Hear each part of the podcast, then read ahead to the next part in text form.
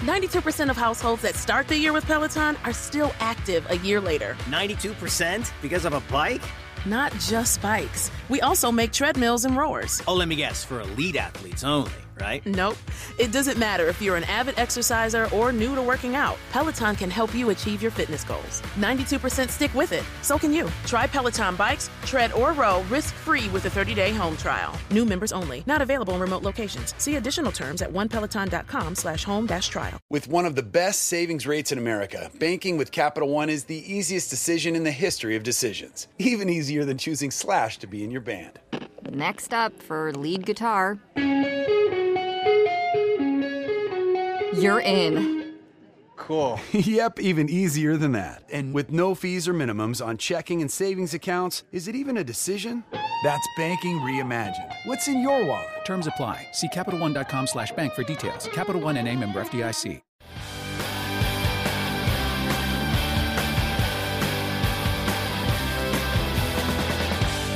Hi, everybody. Welcome to Who Cares About the Rock Hall, a podcast about the Rock and Roll Hall of Fame. I'm your host, Joe Quazala, and everyone knows at this point, I know too much about the Rock and Roll Hall of Fame, but that's not going to stop the show. I want to continue to learn more and talk about it to my, the dismay of my co-host who's with me as always kristen studdard hello kristen hello continuing to also learn more but you have quite a rate of loss when it comes to information. That I do my best to, to, not retain.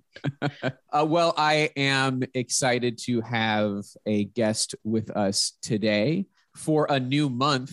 It is the beginning of September.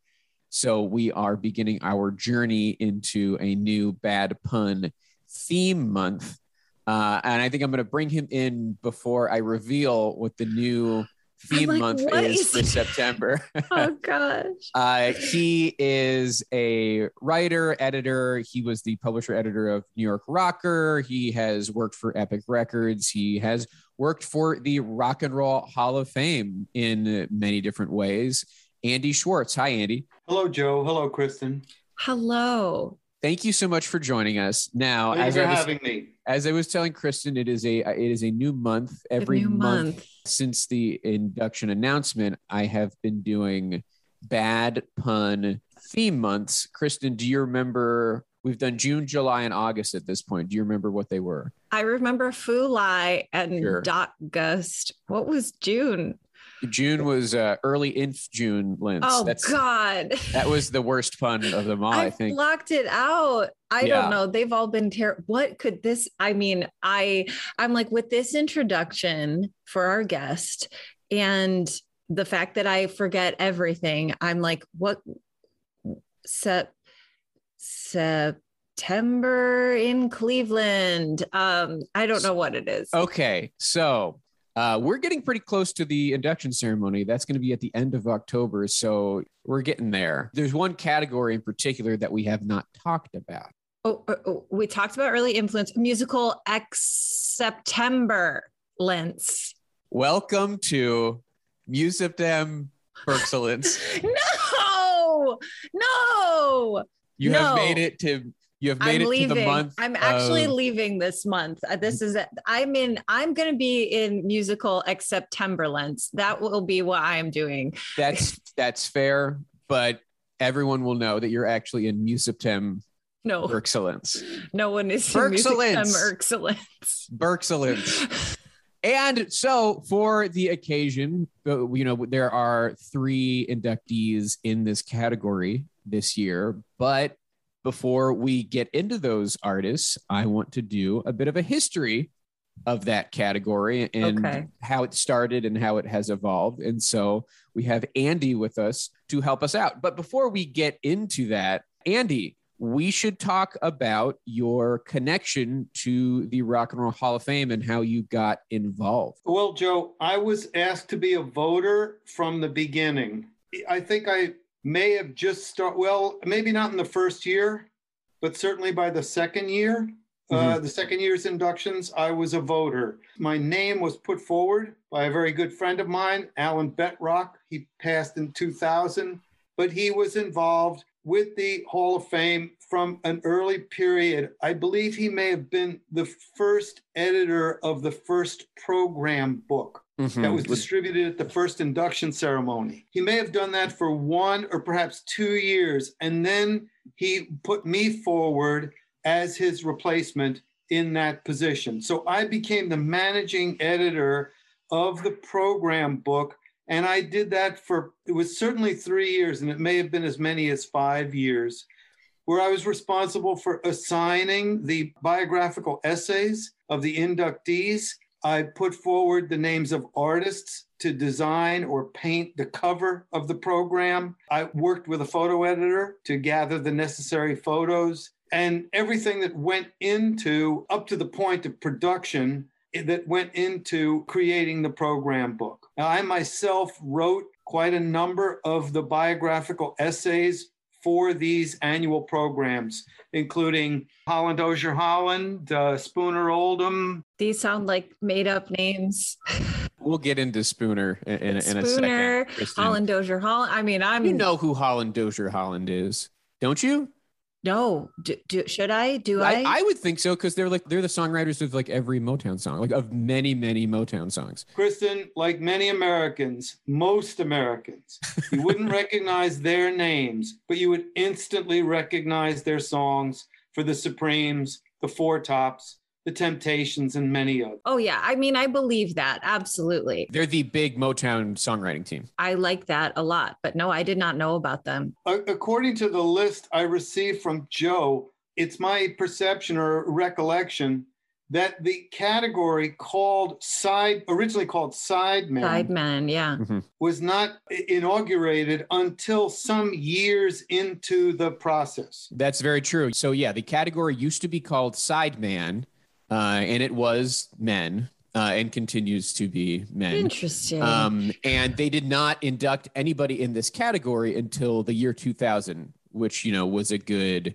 you know 14 or so years into the induction ceremonies. There were some people who were inducted as early influences who might have gone in in the sideman category, but I can't really be specific about that without the comprehensive lists to compare the names that I'd be talking about. Right. I would say someone, maybe someone like Charlie Christian. Yeah. You could consider a sideman. He was inducted as an early influence. Yeah. Uh, kind of before the invention of this category, you know, you had to put these guys somewhere. So, yeah, I say let's jump into this musical excellence category, which did begin as the sideman category in the year 2000 and let's just let's go through these artists in the first year of this category. There were five inductees. And why don't we start with the drummers? Let's give the drummer some. For the first time start with the drummers. Um because we've got we've got some of the all-time great drummers. We'll start with hal blaine who was a member of the wrecking crew and is sometimes given the title of the most recorded drummer in history. He certainly is up there, Joe, like probably top three. It, it will never be definitive who was in fact the most recorded drummer, but he is certainly up there. Yeah, and it's it's difficult sometimes with these session musicians to track, especially when, like, say, the Wrecking Crew, they were called in for hundreds and hundreds of, of sessions, and there weren't very specific records of that that you can. I know he had a stamp famously that he would put on the charts that said "Hal Blaine strikes again" at a certain point, but I don't think he, he began with with that. Stamp. he didn't start with it. Yeah. He also toured for years with the John Denver Band. And I would say if we're looking at what's the definitive Hal Blaine, I think one of the most iconic is the beginning of "Be My Baby" by the Ronettes.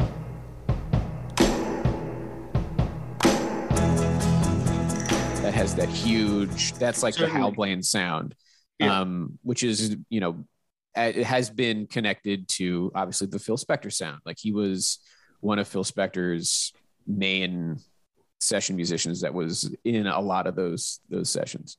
He is Hal is all over many Beach Boys records, many Jan and Dean records. I particularly commend Ride the Wild Surf by Jan and Dean as a showcase for his drumming, the way he navigates the uh, time changes and the breaks and so forth, and just mm-hmm. drives the whole production. Really masterful.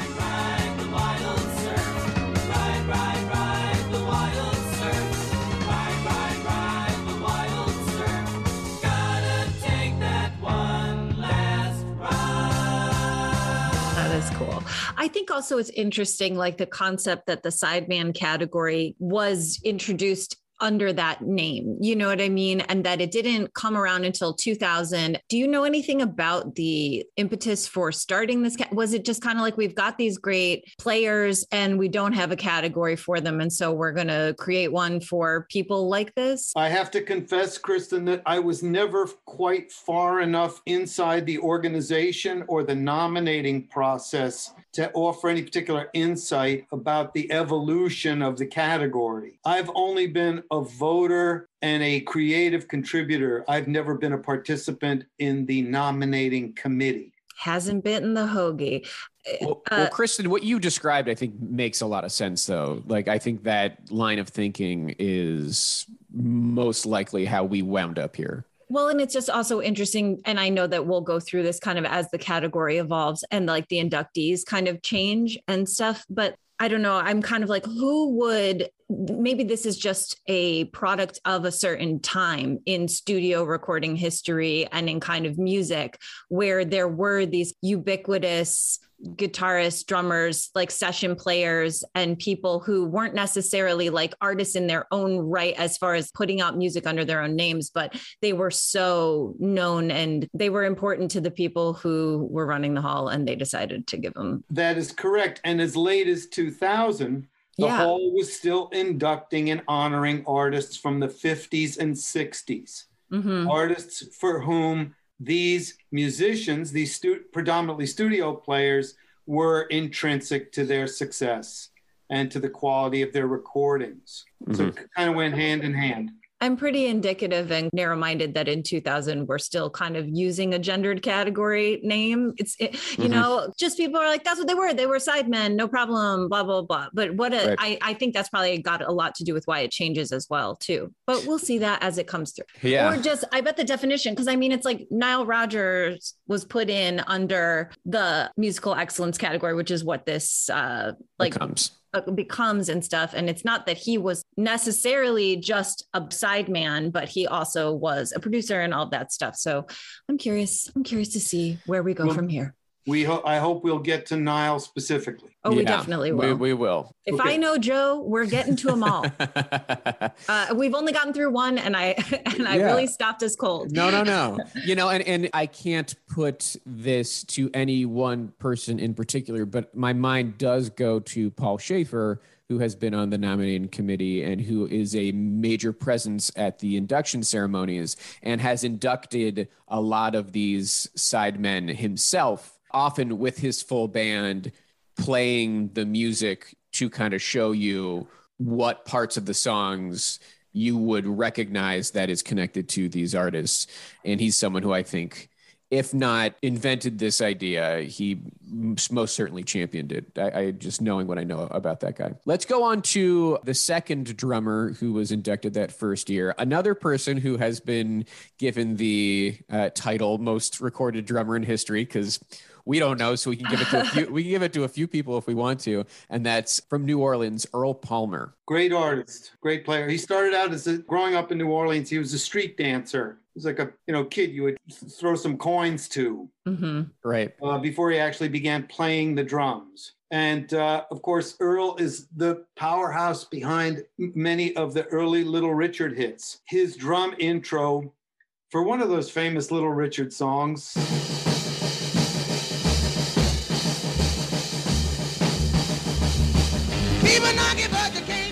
Was lifted wholesale by John Bonham for the Led Zeppelin recording Rock and Roll.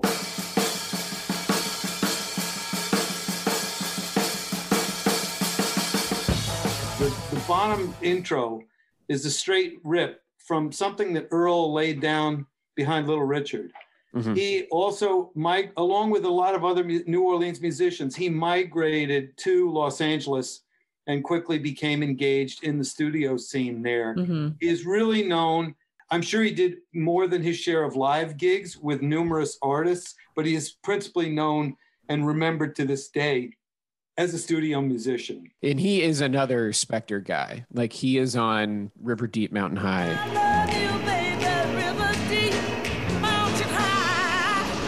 He is on You've Lost That Loving Feeling.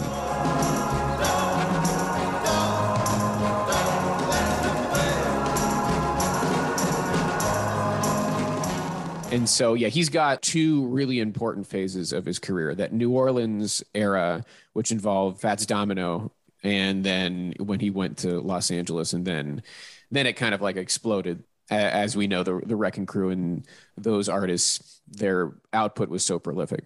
Mm-hmm. Earl Palmer was also a great favorite of the Capitol Records producer David Axelrod. He's a songwriter, arranger, and producer. They worked a lot of sessions together and it was on some of these Axelrod sessions that Earl laid down some beats that became heavily sampled mm. in later years. That is not the case, for example, for Hal Blaine, for uh-huh. example. Hal Blaine is not known as a drummer widely sampled, but mm-hmm. Earl Palmer is playing behind people like Lou Rawls.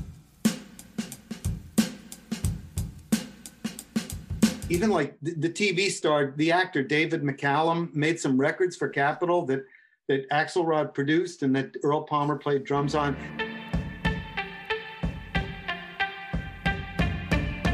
These have been heavily sampled, you know, repeatedly on multiple hip hop tracks. Uh, let's move on to the bass player who was inducted in the in this first year, and that would be the bass player from Carol Kaye. I'm kidding. you, you know, kidding. You, you, know the answer to that. uh, this would be, I mean, that would have made sense, but this is also a great bass player from uh, a lot of Motown recordings, James Jamerson. Yes, better known today, at least among the cognoscenti, than at perhaps at the time of his death. A key instrumentalist behind recordings like Marvin Gaye's What's Going On.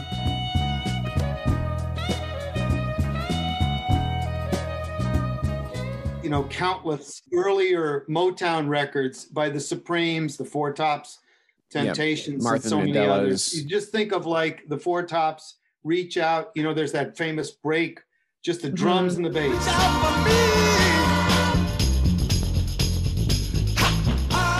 Right? You hear mm-hmm. Jamerson like just pumping it, pumping the groove along there.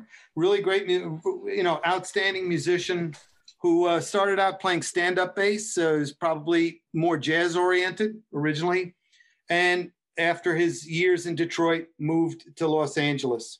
You know, there's a lot about him in the documentary about the Funk Brothers, the, the Motown house band, a, a film that was conceived and I think directed by a guy named who was himself a bass player. I think that that film is called Standing in the Shadows. Standing in the Shadows. Yeah. yeah. Oh, great. Which is a perfect name. Then we've got a saxophone player inducted this this first year uh, named King Curtis. Yes, Curtis Ousley. He was from Texas originally. Paid his dues there throughout the South Southwest before coming to New York. And he uh, formed a band that I believe they were kind of they may have been like the house band, King Curtis and the Kingpins, at a Harlem night spot, such as Count Basie's Club or other places in Harlem. They were the house band backing up whoever the vocalists were at that time. He became a great favorite of the Atlantic uh, Records guys, the producers like Jerry Wexler and Ahmet Ertegun. And King Curtis and the Kingpins backed countless Atlantic and other artists, including, of course, Aretha Franklin, Wilson Pickett. I could go down a whole long list. And mm-hmm. was for many years an in- integral part of Aretha Franklin's stage band, with whom, and I saw King Curtis with Aretha at an Upper Manhattan show in 1971. Wow. Uh, backing, you know, King Curtis and the Kingpins backing Aretha. That group also included Bernard Purdie on drums, uh, Jerry Jemmott on the bass, another guy from Texas named Cornell Dupree played guitar, and other players who kind of went in and out of the ranks over the years. You know, I'm starting. I'm starting to see why you are our guest today. coming with the knowledge. Coming, coming with the with knowledge. The knowledge, unreal. Some of it firsthand. yeah. like, yeah, wow. Kristen, Muhammad Ali made an appearance on that show. Oh wow. Came out and just like waved or said a few words. You know. Yeah. This isn't like a, a dusty concrete sports stadium in Upper Manhattan. Just standing in the dirt. Well, wow. and I'm seeing too that he died in 1971. So that would have yes. been one of his last performances. It was, I, I don't really know the chronology, but it was uh, just a few months before his murder. Mm-hmm. Yeah. Yeah. And yeah, uh, you would recognize that iconic solo on respect.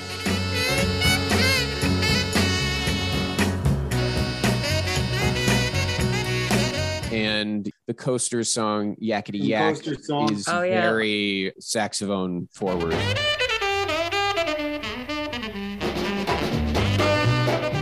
and that is all, all king curtis king curtis though had a career himself and was nominated a few times as a performer for the Hall of Fame, but after not getting in a handful of times, they chose to put him in the sideman category, which I think is still, I think it still fits. Yeah. He made really good records under his own name. A lot of them were versions of people's earlier rhythm and blues hits, whether that was uh, Them Changes by Buddy Miles or uh, I Never Loved a Man by Aretha. King Curtis did his own saxophone instrumental versions of these.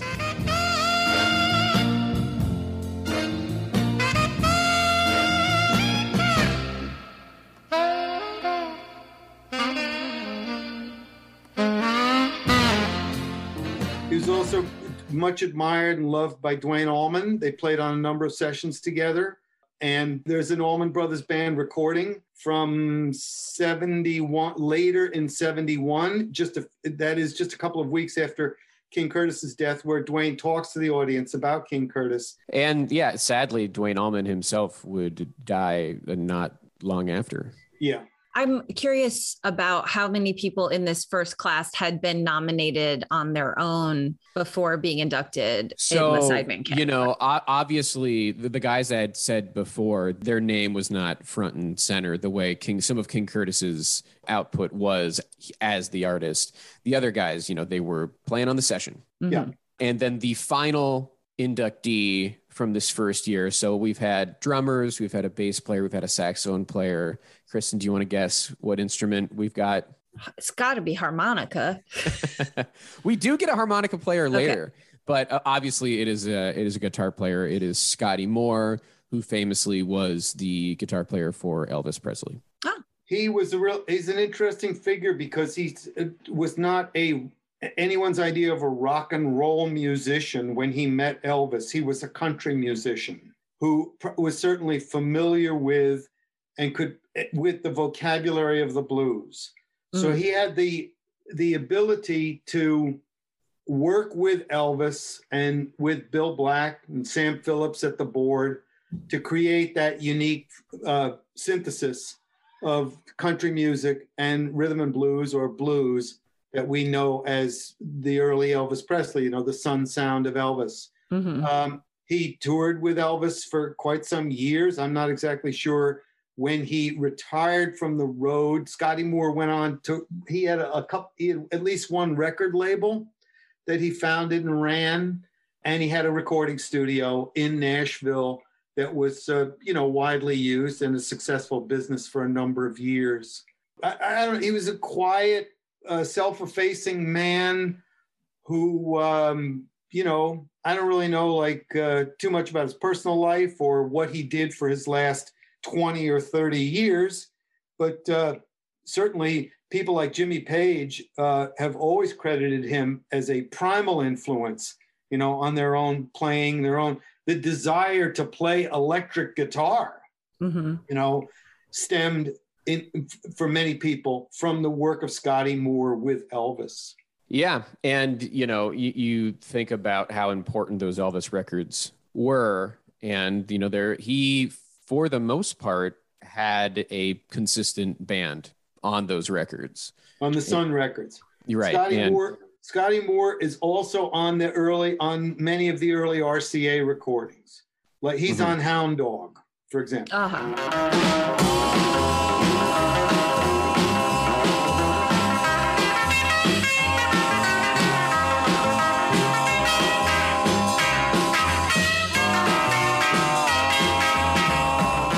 Let's go to so that's the first year uh, we inducted five artists and then the next year 2001 we induct two we get another guitar player and someone who played with elvis in his later career uh, james burton Yes, James Burton. You know, Joe, out of the list that I received from you, there were a total of 25 entries, of which 18 are now deceased, along with two members of the E Street Band. mm-hmm. So most of the people we're talking about passed on years ago, you Mhm. know, even when we're talking about members of the E Street Band, Clarence Uh-huh, Clemens, and Clarence. Danny Sure. Federici have been gone quite some time. But James Burton is one of the few on that list who is still alive and with us, and I think may still occasionally be appearing in public to perform. That's with incredible. whom and under what circumstances, I'm not sure. I did see him live with Elvis Presley in Elvis's late years as part of the, the touring band that was called, you know, the TCB band, taking care of Uh-huh. business. The TCB The band. The Cape years in the Cape years, and, yes. uh, Yeah. And of course, he is prominent on many hit records by Rick Nel- Ricky Nelson. He is. Uh, right this is another guy that's done so many sessions with so many musicians: Merle Haggard, Rick Nelson, uh, Waylon Jennings. he has the iconic riff on susie q by Susie dale Q hawkins by Dale Hawkins. Mhm. You know that's that's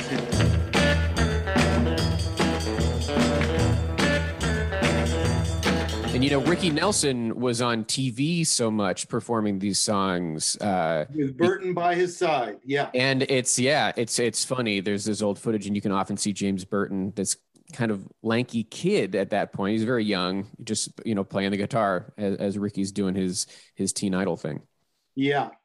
He is from Louisiana, I think from Baton Rouge or around Baton Rouge. And I believe he lives there today, having spent probably many years in Los Angeles. You know, he went back down south. no doubt uh, and then the second inductee from 2001 uh, is a piano player known for his work with chuck berry and it's johnny johnson wee wee hour.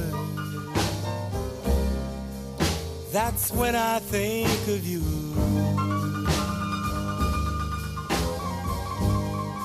Yeah, wonderful musician that some scholars, some close observers believe that a certain degree, to a certain degree, Chuck's lead guitar style is derived from Johnny's piano playing. Johnny's, some of Johnny's key riffs, you know. Mhm. Now, that's not really for me to say. I'm not enough of a musicologist, but certainly his piano playing is like intrinsic to Chuck's uh, early chess record, you know, his his early hits. And I believe that Johnny may have been the leader of the band in St. Louis that Chuck joined. In Yes. other words, it wasn't like Chuck emerged Mm-hmm. fully formed to lead the Chuck Berry band. Rather, he was a guitarist in a Johnny Johnson band. The johnny johnson trio Man, yeah James Johnson trio. Jamerson, we got Johnny Johnson. Yeah, we've we got, him that's all. that's that's a popular move with uh, session musicians. Joe's personal pet peeve. Yeah, um, but you know, yeah, the Johnny Johnson trio they had a gig and one of their players fell ill and they needed a last second replacement and they got this guy named Chuck Berry to fill in. And you know, the implication is kind of that like if he was available, he wasn't really in demand, and then it it kind of changed everything and they became. Yeah. Then this know. kid came from the future and Yeah, uh, Marty McFly came through on the That's what happened. DeLorean, and yeah, In the, in the That's how the story goes. in the 1990s, Johnny had a bit of a comeback. He made a very good record for a division of Elektra called uh, Nonesuch Explorer. It was kind of an Americana oriented label. And Johnny made a very good record. I, I, I it may have, I think he may have recruited uh, some of the members of NRBQ okay. and others. Uh, to, and I think Keith Richards may make an appearance or two That would that make album. sense. Uh, Keith Yeah, Richards inducted both these guys, Johnny Johnson and James Burton, and I know Keith Richards was is credited with inviting Johnny Johnson to play on Hail Hail Rock and Roll, the thing that kind of renewed interest in in Chuck Berry in his music with all these, you know, Yes. cool rockers who were influenced by him. And Johnny was got to be involved in that, and that helped bring him back to the limelight, so to speak. Kristen, did you ever see the film Hail Hail Rock and Roll? I have not seen the it. Chuck No. Berry documentary. I'm really currently going through a big rock doc phase, so I could I'll put it on the Yeah, list. seek it out. Seek it out. It's good. Although Docust is over, so maybe It can live on in our hearts. It can live on in Uh-uh. our hearts, Kristen. just like the hall. um, It's, uh, I, I still remember. I still remember Keith Richards telling the interviewer, "He goes, don't get me wrong. I mean, I love Chuck, but the man has given me more headaches than even Mick Jagger." well, uh, why don't we take a quick break, and then when we come back, we will continue going through the years of the sideman slash musical excellence category. We'll be right back.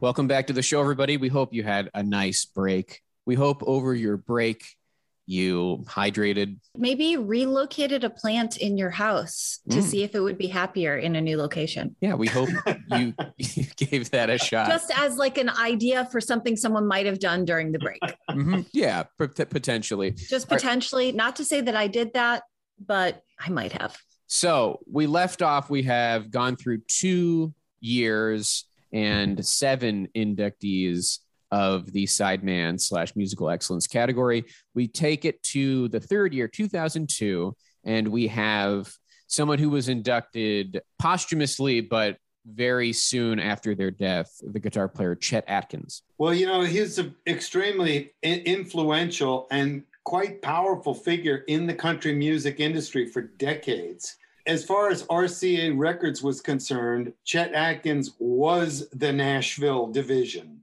Mhm. Certainly creatively, as an A&R man, as a producer, as someone, you know, directing the creative affairs of the Nashville office of RCA. That's a lot. That's like Waylon Jennings, Dolly Parton, Porter Wagoner, numerous others, in addition to all the records Chet made, some of which were very successful commercially. You know, he had like chart songs. Yeah, and everything you've mentioned is not a sideman thing. I think about Scotty Moore and James Burton, who've already been inducted, but they were influenced by Chet Atkins. Like you said, he was a country guy, but he did play on those early Everly Brothers hits. Yes, he did. Dream, dream, dream, dream, dream. And there's some Elvis sessions that he played on as well. He's Yeah. really, I, I mean, he's someone who, when you think of the term musical excellence, like what this category turned into, it seems like he fits that a little bit better just because he did so much more than just be a sideman. I would agree. Um, and his his kind of picking style, of, you know, playing being able to play the bass lines and the melody at the same time is something that he was an early adopter and, and that was an influential thing that, that he did. Well, and there aren't that many artists who are that deeply involved in country who are in the hall at all. That was That kind is of true. Yeah, he's he's definitely one, and I get the sense that you know he had died in the summer of 2001 and then was inducted in 2002. I I, I get the Mm. sense that that was kind of what what led to this. the it- impetus. I see. I think it had something to do with it. Not not everything, obviously. So let's go to 2003, where we get three more inductees. So we had had James Jamerson, the Motown bass player, but if you're going to complete the rhythm section, you do the one of the best Motown drummers, Benny Benjamin. Oh, you got to have, well, you got to have Johnny Johnson, uh, James Jamerson, and Benny Benjamin. We got them all. Okay. Is there any more of these double names coming up that Um, I should be in- aware in, of? In this category, I is don't there think so. is is No. you know Rob Robert Robbie Robert?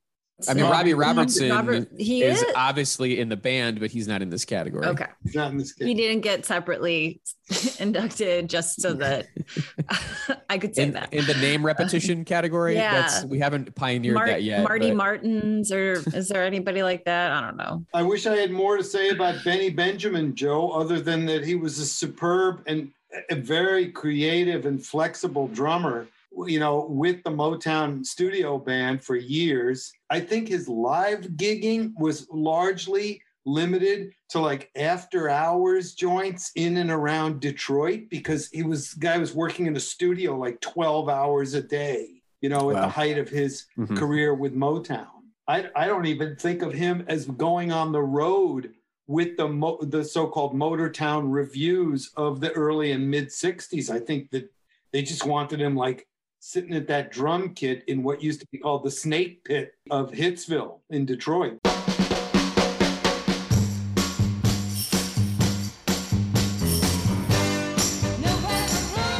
The next inductee is a piano player named Floyd Cramer. Yeah, in my mind, as we go down this list, I kind of link him and Chet Atkins, since they must have played together on countless Nashville sessions.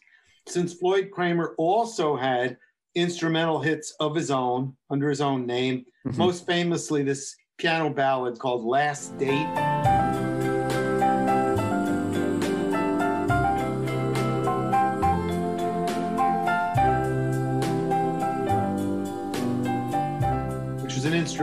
And then there were like lyrics put to it, and I think other people recorded it as a vocal version and mm-hmm. so yeah. forth. I think Michael Jackson really liked that song, oddly enough. Yeah, he he's on countless recordings made in the Nashville studios, probably from the 50s on.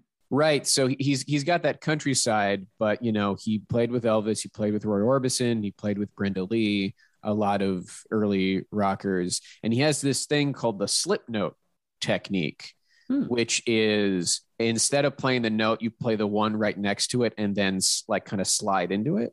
Yeah. Um, so like if you listen to, I think the most famous example is "Crazy" by Patsy Cline. You listen to the, it starts instead of going dun dun dun, it goes dun dun dun dun.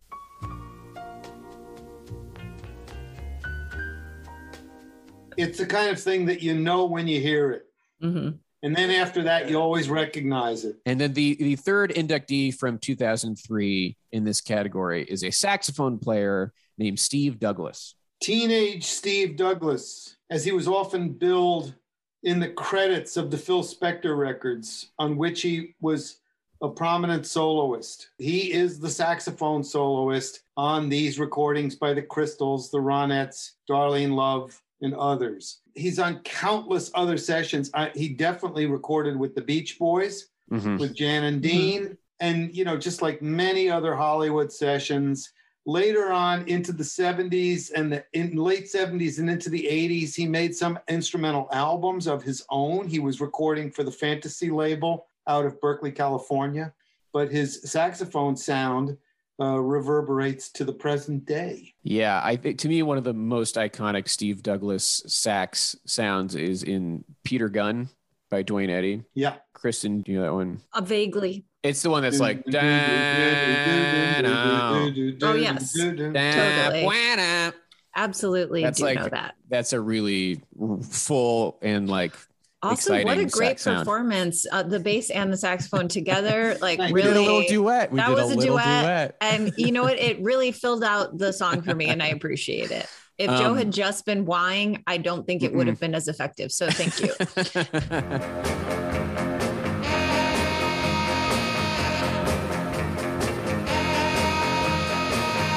You know, also not for nothing, Steve Douglas is uh, sometimes credited with putting together the Wrecking Crew, getting the Hmm. assignment from Phil Spector, and then grabbing everybody and getting them together. So Oh, so he would have been what's called the contractor.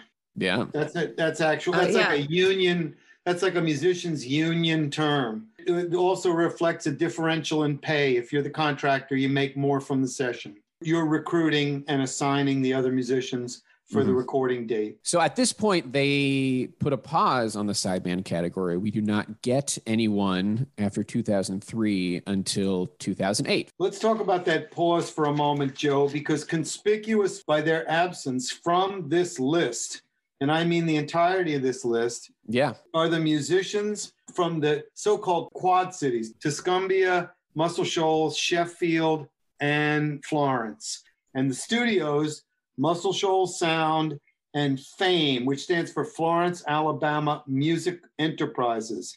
And the principal force behind that scene, beginning in the early 60s, was the record producer Rick Hall, He's not in the Rock and Roll Hall of Fame as a non performer, and neither are any of his musicians, with the exception of Spooner Oldham. So, all the people who played in the Fame studios and the Muscle Shoals studios behind Wilson Pickett, Percy Sledge, Tom Jones, Candi Staton, Clarence Carter, Solomon Burke, the staple singers, musicians such as the drummer Roger Hawkins, bass player David Hood, keyboard player and producer Barry Beckett.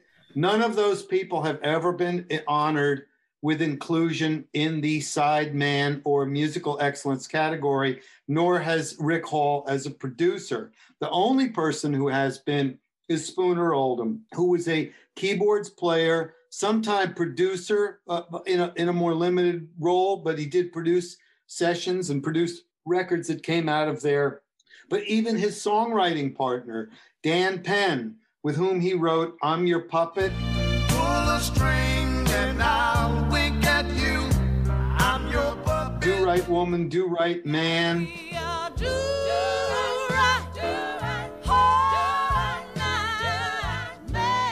A Woman Left Lonely, recorded by Janis Joplin on the album Pearl.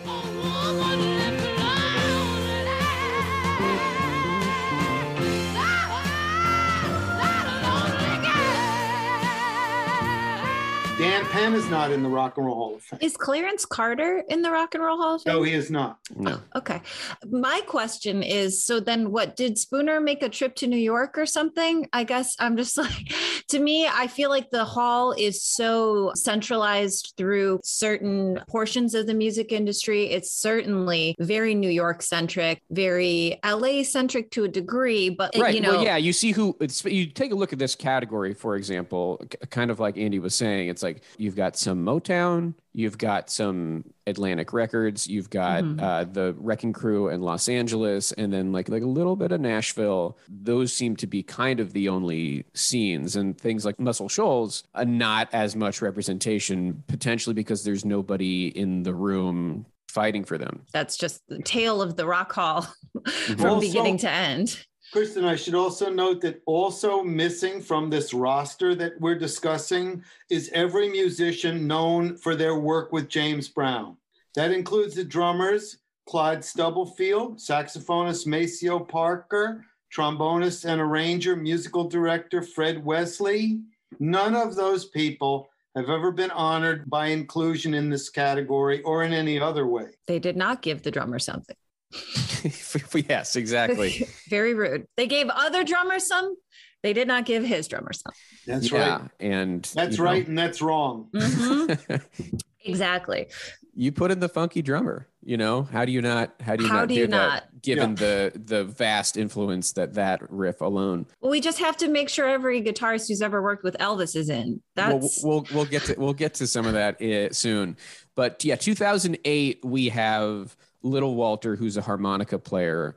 I think this is another one.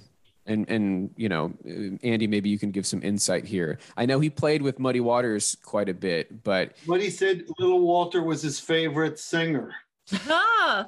Little Walter also had in 1952 an, a harmonica instrumental called Juke that was the number one R&B record for eight weeks.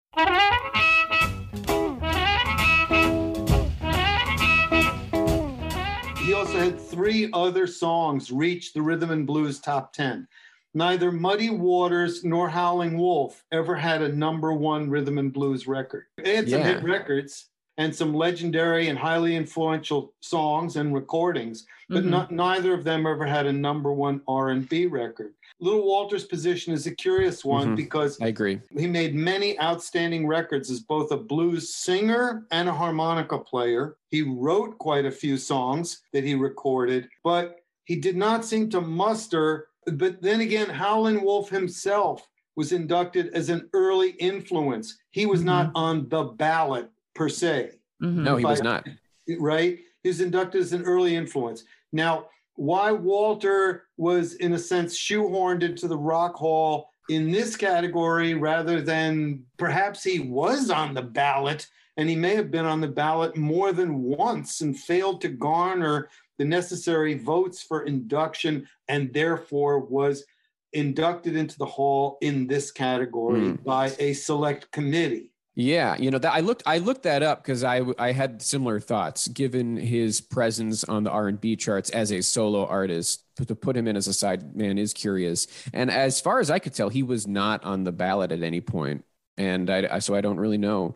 I guess they just wanted to get him in. They thought he's a harmonica player and he does instrumentals. This is a, w- a way to get him in. Great singer. Yeah. Died, died in 1968, a long time ago. He did make it to the UK for a tour that blew a lot of minds. Eric Clapton thought it was really memorable when when Eric saw him play, but he didn't make 50. Right. Yeah. Uh, let's go to 2009. The next year we have. Oh, so th- just one that year? There was just one. Yeah, just okay. little Walter that year. The next year we've got three Sideman inductees. And this will actually be the last year that they call it the Sideman category. And kind of as you were saying, Kristen, you got to put in Elvis's band. We put in his guitar player. So you also put in Bill Black and DJ Fontana, who were the bass player and drummer for Elvis, respectively. That, you know, their inclusion, it's they were part of the Elvis sound. They were the band yeah. with with Elvis. And so yeah. that's that's really what it is. And then the aforementioned Spooner Oldham was inducted in 2009. Uh, program essay written by Andy Schwartz. Mm-hmm. I was delighted to run into him in person in Florence, Alabama in July of 2019. Oh, wow. I, I went to Memphis uh, with two friends of mine from New York. We flew down. And after two days in Memphis, we rented a car and we drove to Florence, Alabama. There was a concert there. There was a kind of uh, uh, an informal reunion of some of the musicians who had been mainstays of this studio scene in Tuscumbia, Muscle Shoals, Sheffield, and Florence for the Quad Cities with these several different recording studios. So that show was headlined by the duo of, it played acoustic, was the duo of Dan Penn and Spooner Oldham. And while we were wait, milling around outside waiting for the show to start, I see a man leaning against a light pole smoking a cigarette, and it was Spooner Oldham. So uh, they shook hands and told him I had had the honor of writing his biographical essay for the Hall of Fame program. That's very great. nice, yeah. unassuming, down home as can be, and the author or co or composer or co-composer of some you know truly classic soul songs. And in the uh, lens of being a sideman, he was an organ player and he was a piano player. He played you know that iconic opening to "When a Man Loves a Woman" by Percy Sledge.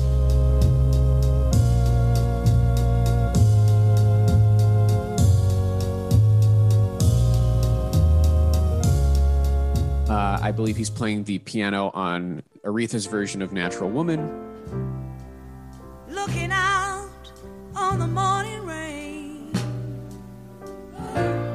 I used to feel so uninspired. And, and I think also one of the interesting things about him is the diversity of artists over the years. You know, he played with Bob Dylan and Neil Young, but he also played with Cat Power and drive by truckers and the mountain goats. Mountain goats. I'm yeah, seeing. Who, yeah. We, have talked to John Darnielle on here, uh, Linda Ronstadt, and so like he has just played with so many people. I'm also seeing on his Wikipedia page the anecdote for how he got his name, which is he was blinded in his right eye as a child when reaching for a frying pan and was hit by a spoon that knocked from a shelf, and his schoolmates nicknamed him Spooner. Dang honestly, could have been worse.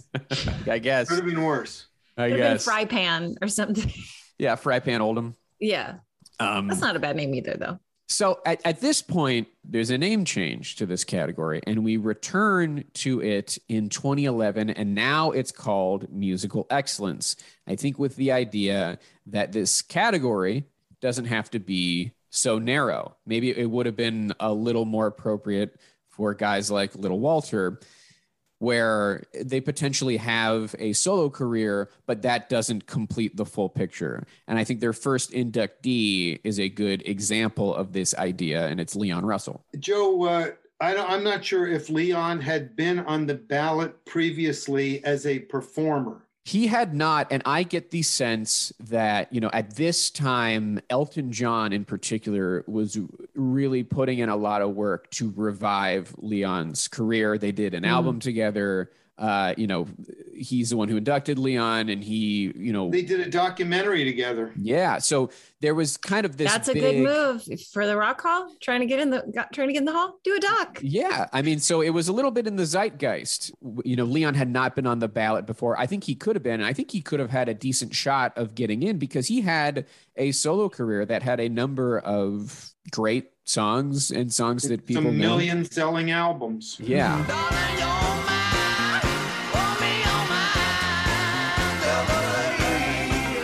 Think about it, he was also a part of the Wrecking Crew and he played on hundreds of songs. So the the solo career isn't the full thing. So this musical excellence category, he's the first one in the new brand. That's kind of what it means. You can't encapsulate their whole career and what they mean just through their solo efforts. Mm-hmm.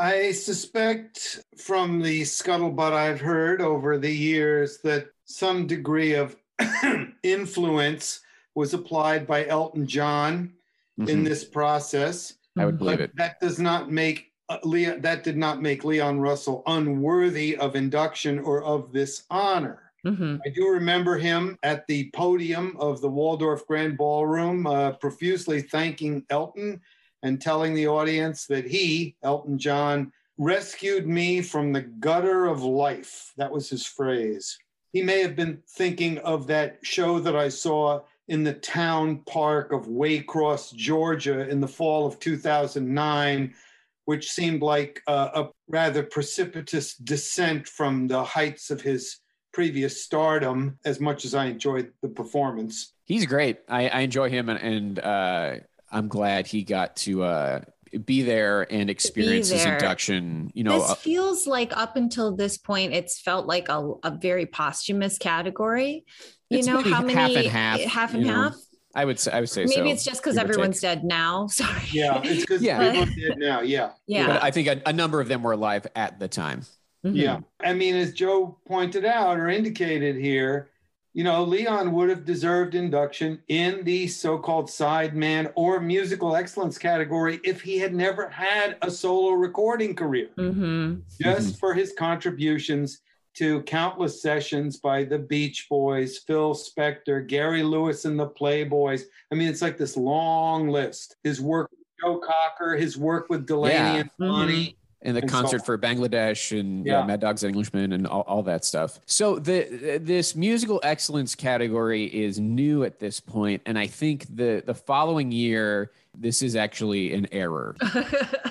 and I think they're they're still figuring out like what is musical excellence going to be. And so the next year they induct three recording engineers in this category, which I think Excuse me? I think is not the right category for them. I think they would belong in non-performer. Yes. The way that I guess what I'll say is the next year they inducted Quincy Jones as a non-performer.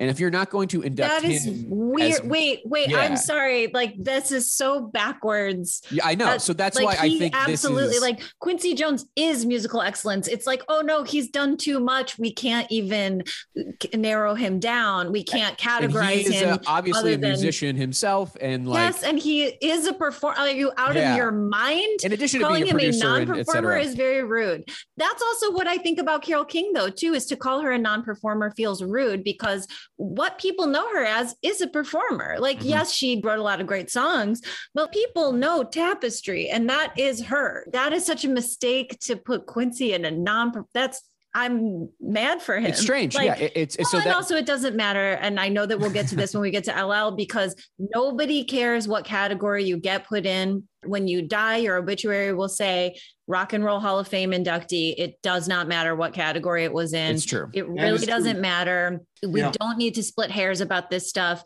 but that is what our show is unfortunately.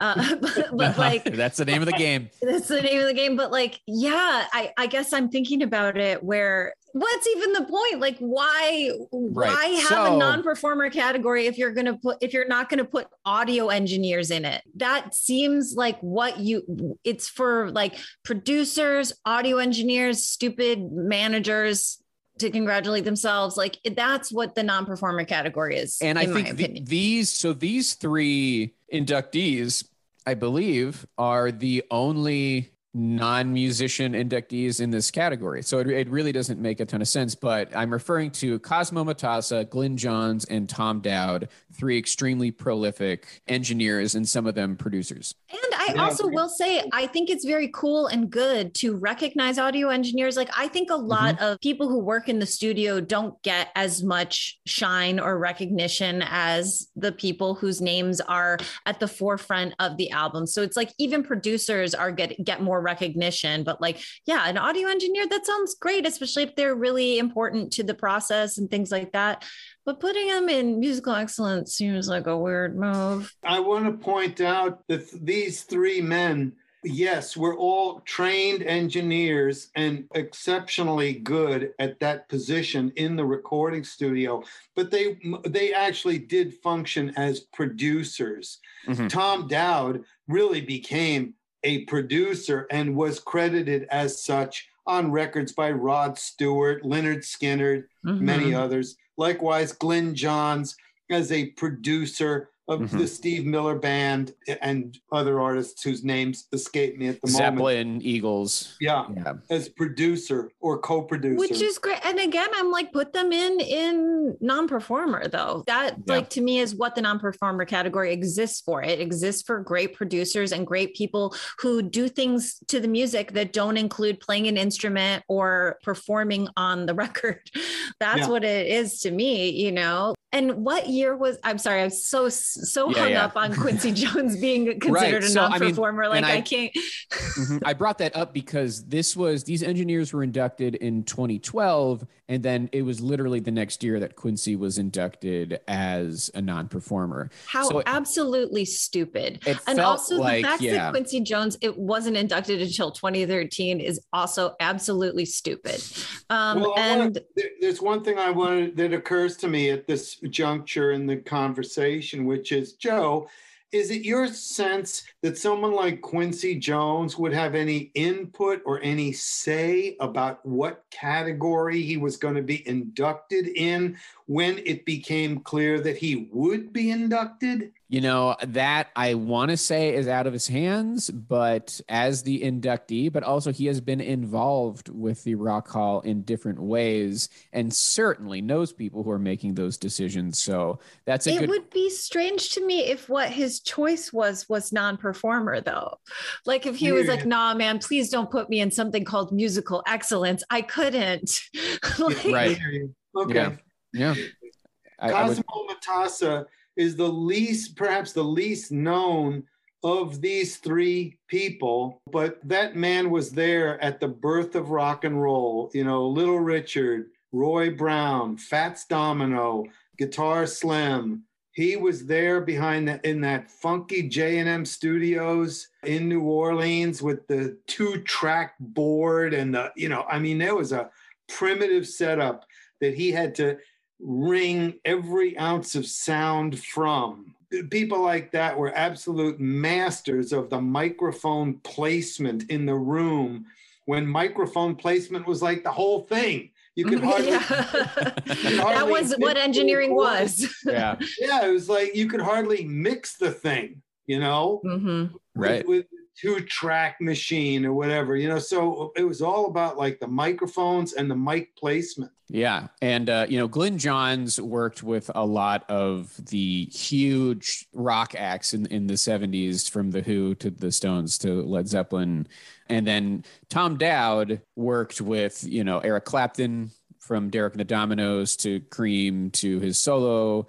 Uh, I believe he was the engineer on Respect. Um, he worked with the Allman Brothers. He worked with Lynyrd Skynyrd. He popularized multi-tracking. I think he convinced Jerry Wexler to make that part of the process, and then also slide faders, which is you know a, a huge thing in recording. Unlike Cosimo Matassa or Glyn Johns, not to take any credit away from them, but Tom Dowd was a trained, he was a classically trained musician mm. and a multi instrumentalist. He never pursued a career as a performer or an instrumentalist, but he knew how to play multiple instruments. He knew how to read music and so forth. Also, I think when he was like an undergraduate at Columbia University, he was part of the Manhattan Project, developing the atomic bomb. I've never been. It's his real participation in this was it's written somewhere, but I don't really know. My God, what his what his participation was or his involvement. That's Andy. When you said that, I thought it was going to be like a cheeky name for a musical group. Like they call themselves the Manhattan Project, but the literal Manhattan Project. That is, uh, yeah. that's hard. His background, his academic background was mathematics and physics. Wow.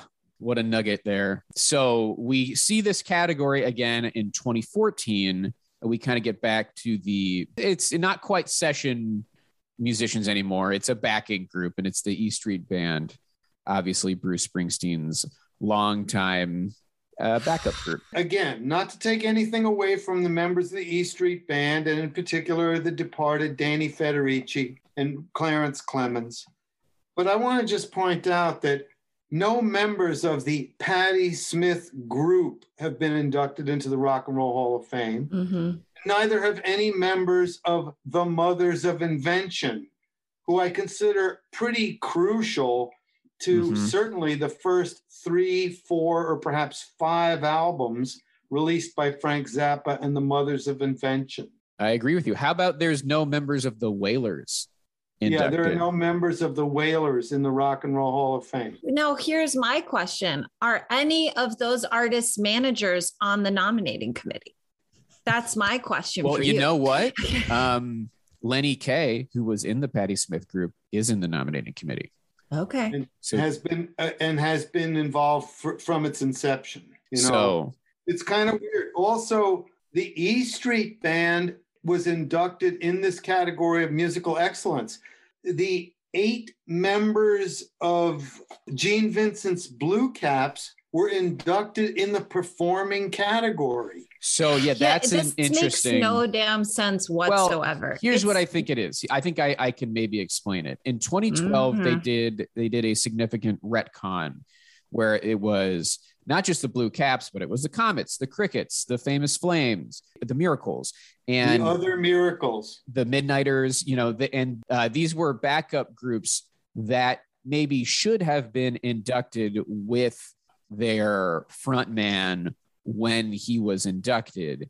And they were also credited with those recordings. Whereas Bruce credited the E Street Band in his recordings, but they were not on the album cover. I think that is the distinction.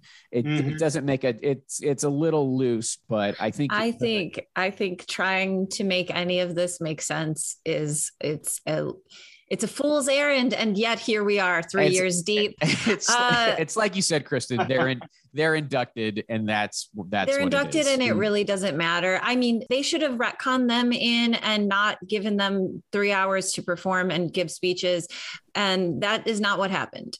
Uh, mm-hmm. they got put in famously famously. in, in musical excellence.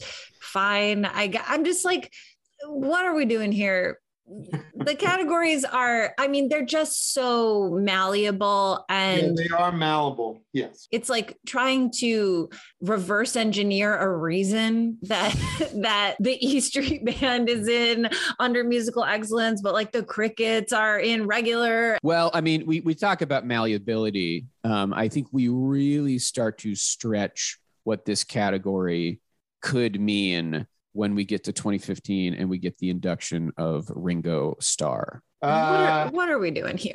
We're just trying I mean, to get we're just get, trying to get the Beatles in yeah. Mm-hmm. again. Mm-hmm. We want them to show up. We like it. And similarly to Elton making a push for Leon Russell, I believe the story is that Paul McCartney made a push for Ringo. I've heard something similar. You know, the other members of the Beatles have been inducted as solo artists, and mm-hmm. Ringo had not. And you can't quite induct Ringo as a solo artist. You know, his other than that he had top 10 singles. Right. Here's my question though: Was Ringo ever on the ballot? No. Solo because no. I guarantee you, much in the way that it's just like anybody with it's the Stevie Nicks effect. If you put Ringo solo on the ballot, he would have gotten in. People would have gone, know? How can I not vote for Ringo? It's Ringo. And then yeah, he gets in. But at the same time, you know, maybe it would have taken a spot from somebody else, I That's guess. Possible. That's possible. Ringo did play on other artists' records, not in I would say any meaningful way, but I, I believe he's on some George and, and John solo records. And that if we really want to try and reach for, for this one, there's just no point. They were like, we got to get, we can get Ringo in. We got to give Paul what he wants. Paul will show up if we put him in, and everyone will be excited. I think this is the point when the category becomes about favors.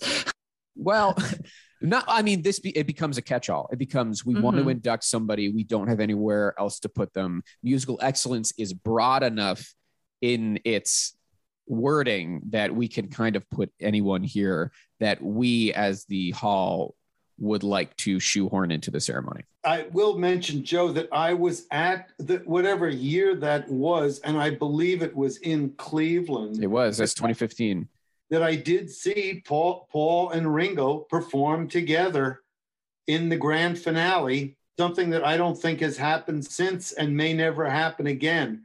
I wouldn't exactly say that Ringo was like powering the ensemble, but he was there playing on a drum kit. Okay. Yeah, that's a good point. I will. I'll say two things. One is that Ringo did make an appearance at a Paul McCartney concert a few years ago at Dodger Stadium. At Dodger Stadium, yeah. Which I was, I think that's that the only that and then this Rock Hall performance are the only times in recent years that they've played together. But then I will also say, you know, we have watched that performance and it's almost like moving because I mean, obviously it's the two surviving Beatles playing together. There's that, but then everyone who was at that induction wanted to get on stage and you see a good amount of malaise or indifference with the inductees when it comes to the jam at the end of the induction ceremonies, where it's like they weren't able to get everybody up on the stage, but every single person who was there. And it's like going from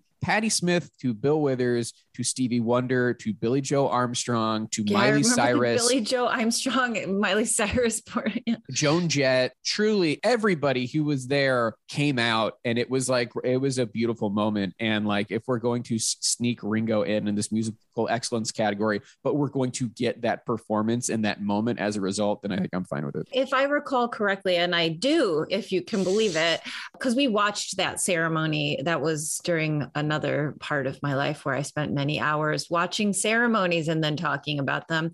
I remember how good the package was about the Ringo drum style. It made the case for Ringo as a musician, an overlooked and, you know, like not overlooked, but maybe under celebrated mm, yeah. musician. Like they, yeah. they, as a musician, as you know, he musician. gets a lot of credit for being Ringo. Yes. But does he ever get credit as a drummer? And, and yeah. And, that it's, black it's, and white, everyone at the drum kit talking about his style as a drummer and its influence over them. I'm like, huh. it made me feel more amenable to yeah. this very clear publicity grab. All right, let's take it to 2017, which is the last time we've seen the musical excellence category before this year. And we get someone who I think is a great inclusion in this category, someone who cannot be defined by just one thing, and that's Nile Rodgers. Now, Joe, you'll be able to tell us how many times Chic were on the ballot with uh, unsuccessfully without getting voted in? 11. What? 11. Like, wait, the for consideration or on the mailed ballot? On the ballot. The ballot. 11 times. Wow. Really? Yeah. So Chic was on the ballot 11 times, including 2017, and the decision was made we cannot keep doing this. And listen, I think Chic as a band, because there are Bernard Edwards and other members of Chic, I think are very important to that sound. Now, Rodgers obviously is the name. He is a super important person beyond Chic, obviously, as a producer on a lot of records from Madonna and Diana Ross to Duran Duran to, you know, Daft, Daft Punk, Punk, having mm-hmm. a huge hit you know, just a few years before this.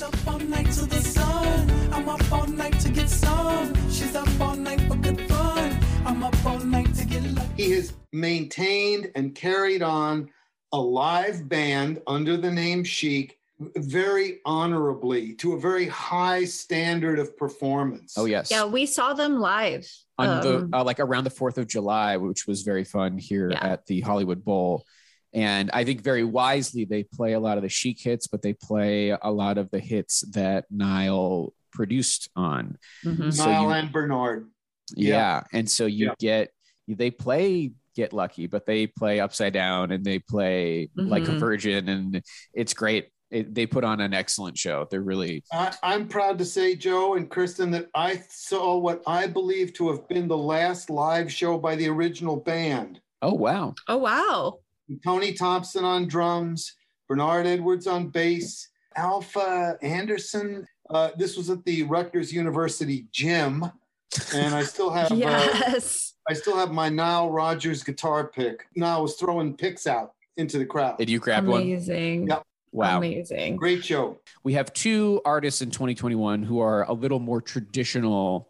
We have one that is straight up a sideman, one who fits the new musical excellence uh, category idea, and then one who just completely makes no, Who, no sense. who will just be remembered as a Rock Hall inductee, full Yeah. stop, and no And one will ever, ever treated- care that will it tr- was. will be treated at the induction ceremony as a normal inductee I, is, is uh, my guess but anyway we've got randy rhoads who was the influential heavy metal guitarist for ozzy osbourne's solo career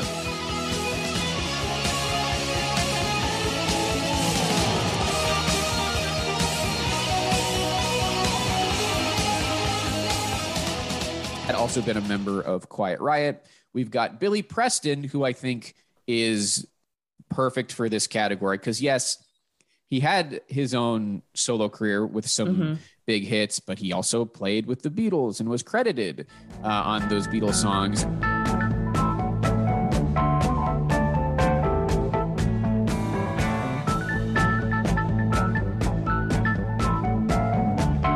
and then also wrote songs and, and played with a you know a lot of different people i think he's, he may have even started out with playing with little richard Yes, with Little Richard and with Ray Charles, and he could do a spot on Ray imitation.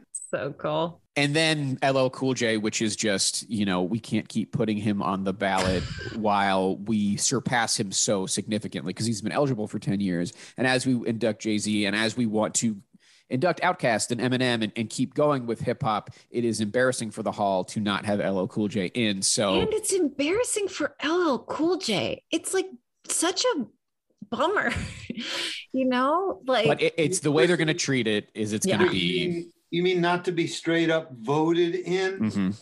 but Yeah. rather to be dragooned into the Rock Hall category when, and this is not to knock his achievements as a rapper, as a recording artist, when he is not, in fact, a producer, a a, a, producer of his own tracks, I don't think. No, he's not. And that's the thing is like, if you think about what this category, even Ringo playing with other people, it's like this category doesn't fit for LL because you expect like, okay, was he in some other group? Has he produced for other people? LL's not even like known for his features. Do you know what I mean? Right, Like, yeah, I- like I do he, know. He, and I know that this will be the month that we really talk a lot about it, but I think he would even if you're going to put him in one of these side categories, I think he's better suited to early influence with the new weird Kraftwerk. Gil uh, Scott Heron. Gil Scott Yeah. Heron, like of it all, where you're like, this is what early is now. He's more suited to early influence than to musical excellence.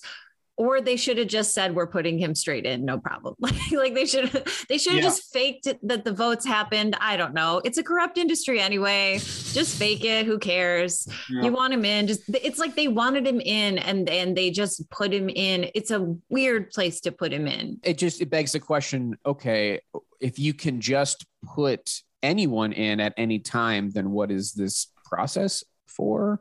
Oh my gosh, it's almost like it doesn't matter. you know and then it's also like well okay ll was nominated six times Uh, is there some sort of threshold like when people are nominated a bunch, do now they go in this category if they don't make it? It seems there's some or is does the does the nomcom get a gimme every year? Does the nomcom get their one straight in every year? Next year they'll do the New York Dolls, and do they get to just be like, "Hey, we are the tastemakers, and we say that this is correct." I don't know, Kristen, but at the conclusion of this conversation, I'm going to pull out my 12 inch of Jinglin' Baby by LL Cool J to remind myself what musical excellence really means. exactly. means. Go ahead, baby. The jiggling baby. Go ahead, baby. The jiggling baby. Go ahead. So that's the history of the Sideman slash Musical Excellence Award. And with this year, with three I get the sense that in years that are coming, we're going to see this category utilized more often. It mm-hmm. seems, you know, there were seven inductees in side categories alone, in addition to these six that were inducted as performers. So it seems like they are trying to take care of one of the hall's biggest problems, which is the backlog of now, artists. I would be remiss as our resident feminist killjoy if I did not point out that th- there are ze- zero. Well, with the E Street oh, wait, band, the E Street band, you've sorry. got Patti, yeah, Patti Scialfa. Um, but then beyond that, correct, there are okay. no women, and that leads me to we could really go for very long talking about this. But who do we think could be in this category and who should be inducted in this category. And to me, the number one person on the list is Carol Kaye. Carol Kaye, yeah. Uh-huh. She's I, still alive too. She is, yeah. And you she know, is. when we talk about those wrecking crew musicians, she is one of the, I think the most important ones. And especially given that this category has only one woman who was inducted with, you know, 10 guys or whatever in the E Street band, I think it would be very meaningful to put Carol Kaye in there, who is worthy beyond her gender. In your deep dives into the Rock Hall's history and the induction process, can you explain to me how it is that when the Beach Boys were inducted in 1988, Bruce Johnston was excluded after he had only been performing with the group since 1965 and um, was out of the lineup from 72 to 78, but then rejoined the Beach Boys mm-hmm. and has been touring and recording with them since. Yeah. I, I think, I think, I, I think first of all, pretty clearly, if his name had been Bruce Brucerson, Brucerson. he would have been in. I think that's probably what was holding him back. Joe might have other thoughts, but yeah, that's for me, no, that's my idea. I think in the early early years of the Rock Hall, which the Beach Boys were inducted in the third year, there was a too strict adherence to founding members when it came to inductions. Well, because they also they also excluded David Marks, who joined the Beach Boys at age 15 and played guitar on their first four albums. He wasn't inducted either. Yeah, and you know Cindy Birdsong was not inducted with the Supremes.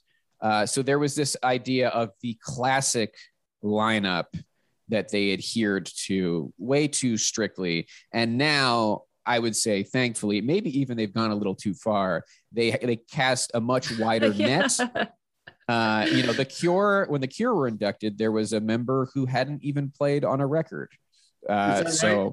Someone yeah, who hadn't played on a record. A guy wow. named Reeves, Reeves Gabrels. Reeves joined, Gabrels. Joined the group that? in 2012, you know, which is pretty pretty late in the cure's lifetime. Uh, it, it's inconsistent and you know maybe we'll do an episode just about that someday because Doug, i think doug yule of the velvet underground should have been inducted with them. I think he gets a lot of shit because he continued the group without everybody but he played on a, a number of classic albums with the velvet underground and yeah. there's there's a lot of examples like that where you know someone is not included but then you see that like the new red hot chili peppers guitarist is included and he had only joined a few years before. And same with mm. metallica and like robert trujillo the bass player. So it, it's really there like a lot of things with the rock hall it's not very consistent and it, it, leaves you scratching your head. Yeah. Off the top of your head is there anyone i know you mentioned the the muscle shoals musicians. Anyone else that you think and the, and the james brown musicians the james brown mm-hmm. musicians. Anyone else that comes to mind as a worthy inclusion in this category in years to come well, some of the names that come to mind, Joe, are of, of people who have in fact been inducted, like Dr. John, for mm. example. Right. You know, people who are in. Again, we're talking about what was formerly sideman is now musical excellence. We're not speaking of the non non performer category, in which, by the way, Mickey Most was never inducted into the Rock and Roll Hall of Fame, despite having produced gigantic landmark hits for Herman's Hermits, The Animals, Jeff Beck, Lulu, and on down the list. There is a house in New Orleans. They call the rising sun. One of the most influential record producers of the 1960s. But in this category, in the category that's under discussion here, Joe, correct me if I'm wrong, but the meters have been on the ballot but not voted in. Mm-hmm. That is and correct. the meters might actually fit in this category as much for their performances on the records by other singers and Mm-hmm. other people as for their the recordings released under their own name. I agree. They Ooh, they that could be a way to get. Let's get them in. they're they're they're at the top of my list. uh, I always with Carol think that they're going to get in every year. Every time they're nominated, I'm like, this is going to be their year. But yeah, it's true. I mean, this category fits well for them because they had an output as the meters, but they also played on other people's records and were a, Yeah. a backup group. If Yeah. you're listening, call influencers, this is some good advice. yeah. I also, you know, I think about someone like Al Kooper. Joe, someone told me years ago, Andy, the only way Al Kooper is going to get into the Rock and Roll Hall of Fame is if Bob Dylan steps up, puts his name in nomination, and says that he'll induct him personally. well, you know, that was I- probably I, thought that might be what it would take. Yeah, Yeah. maybe. I mean, but that was before. I'm assuming that conversation was before the, this musical excellence category, which I think is a good place to put someone like Al Kooper, who was with blood, sweat, and tears, but also played the organ on like a Rolling Stone.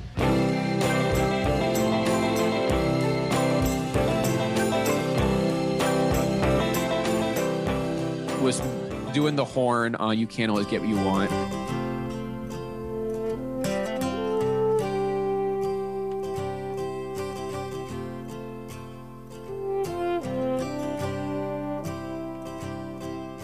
but also produced a lot of records, including Lynyrd Skynyrd. Like he really covers a lot of ground in rock and roll history. Co-wrote this diamond ring. This diamond ring doesn't shine for me anymore, and this diamond ring doesn't mean what it did before. So if you've got someone whose love is true, let it shine for you. I think he'd be a good inductee. And you know, there, there's other members of the Wrecking Crew. I think about Glen Campbell, someone who had uh, obviously a major solo career, but also Yeah. played one of the great sidemen of all time. Uh, I think about Jim Keltner, who was a you know a, a session drummer. Yep. I think about Brian Eno, who was with Roxy Music, but then produced and had his own solo records, but then his production. Hugely influential. Yeah, so, as, yeah. as an artist, as a Mhm. recording artist. Yeah, that alone. And then you look at his production discography, and that is Yeah. massive. I think about Dr. Dre, who again Oh, had a yeah. Had a solo career that was really important, and I could see him getting in on the regular ballot. I could see him getting in on the regular ballot, but I also think that that is a good category for him. I think we're going to see that too as we move into rap and hip hop areas. It will be interesting to see who they on the ballot and if they do start putting any of these producer artists, people into musical excellence. Because that I feel Mhm. like musical excellence is very well suited to modern hip hop artists who are also producers who've also done features on other people's songs. They've made their own songs, they've produced other people's albums, they've made beats. It could really open up a whole new world. It might not though, and it probably won't. and so you know that we could we could keep going with it with the names and and all that and that may be a, an episode in the future and maybe you can join us for that andy but i want to thank you for joining us for this this was really uh, enlightening and, and a fun conversation so sincerely thank you andy schwartz for joining us. Thank you, Joe. Yes, thank, thank you, you. Kristen. anything you would like to plug whether it's uh, anything you're working on or what have you Nothing that immediately comes to mind. I mean, I'm I turned 70 this in August, so Woohoo! I'm not really out there hustling too much. Okay, fair enough. Fair enough. Well, our listeners know they can follow us at Rock Hall Pod on Twitter and Instagram. Rockhallpod at gmail.com is the email. If you want Kristen to see your message, you need to designate that somewhere in your email. Otherwise, she doesn't want to see it, and I'm not going to forward it. Subscribe to us on Apple Podcasts. Rate and review us. Five stars only. You can only leave a five star review. Anything less would be rude, and it would make us sad. Uh, thank you to Mike Lloyd for the logo. Thank you to Yusu Kim for the music, and thank you to Pantheon Podcasts for hosting us. I'm Joe Quazala. I'm Kristen Studdard. And who cares about the Rock Hall?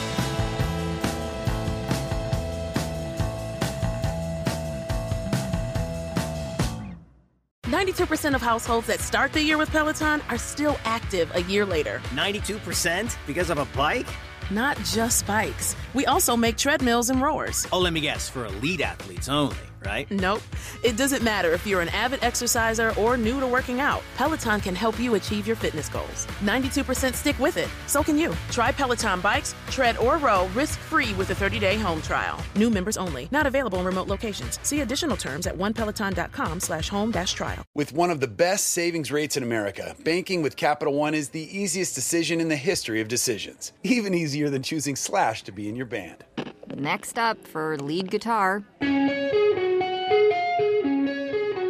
You're in. Cool. yep, even easier than that. And with no fees or minimums on checking and savings accounts, is it even a decision? That's banking reimagined. What's in your wallet? Terms apply. See CapitalOne.com slash bank for details. Capital One and a member FDIC. It's NFL draft season, and that means it's time to start thinking about fantasy football. FantasyPoints.com features industry leading experts and prognosticators using proprietary hand charted data to help you score more fantasy points. FantasyPoints.com is the place to go for whatever kind of fantasy football you play. Whether you play fantasy football, daily fantasy sports, or do a little bit of everything, Fantasy Points has the meticulously researched content to guide you to victory. And why wait for the fall? Fantasy Points also covers the new spring football league, the UFL. Join the guru, John Hansen, Scott Barrett, Joe Dolan, and other massive names in the fantasy football universe with an exclusive offer. Use code Pantheon for 15% off any fantasy points package, including the all in package, with access to every article, tool, and data nugget that Fantasy Points has to offer. That's fantasypoints.com and code Pantheon for 15% off at Fantasy Points. Fantasypoints.com. Code Pantheon. Score more fantasy points.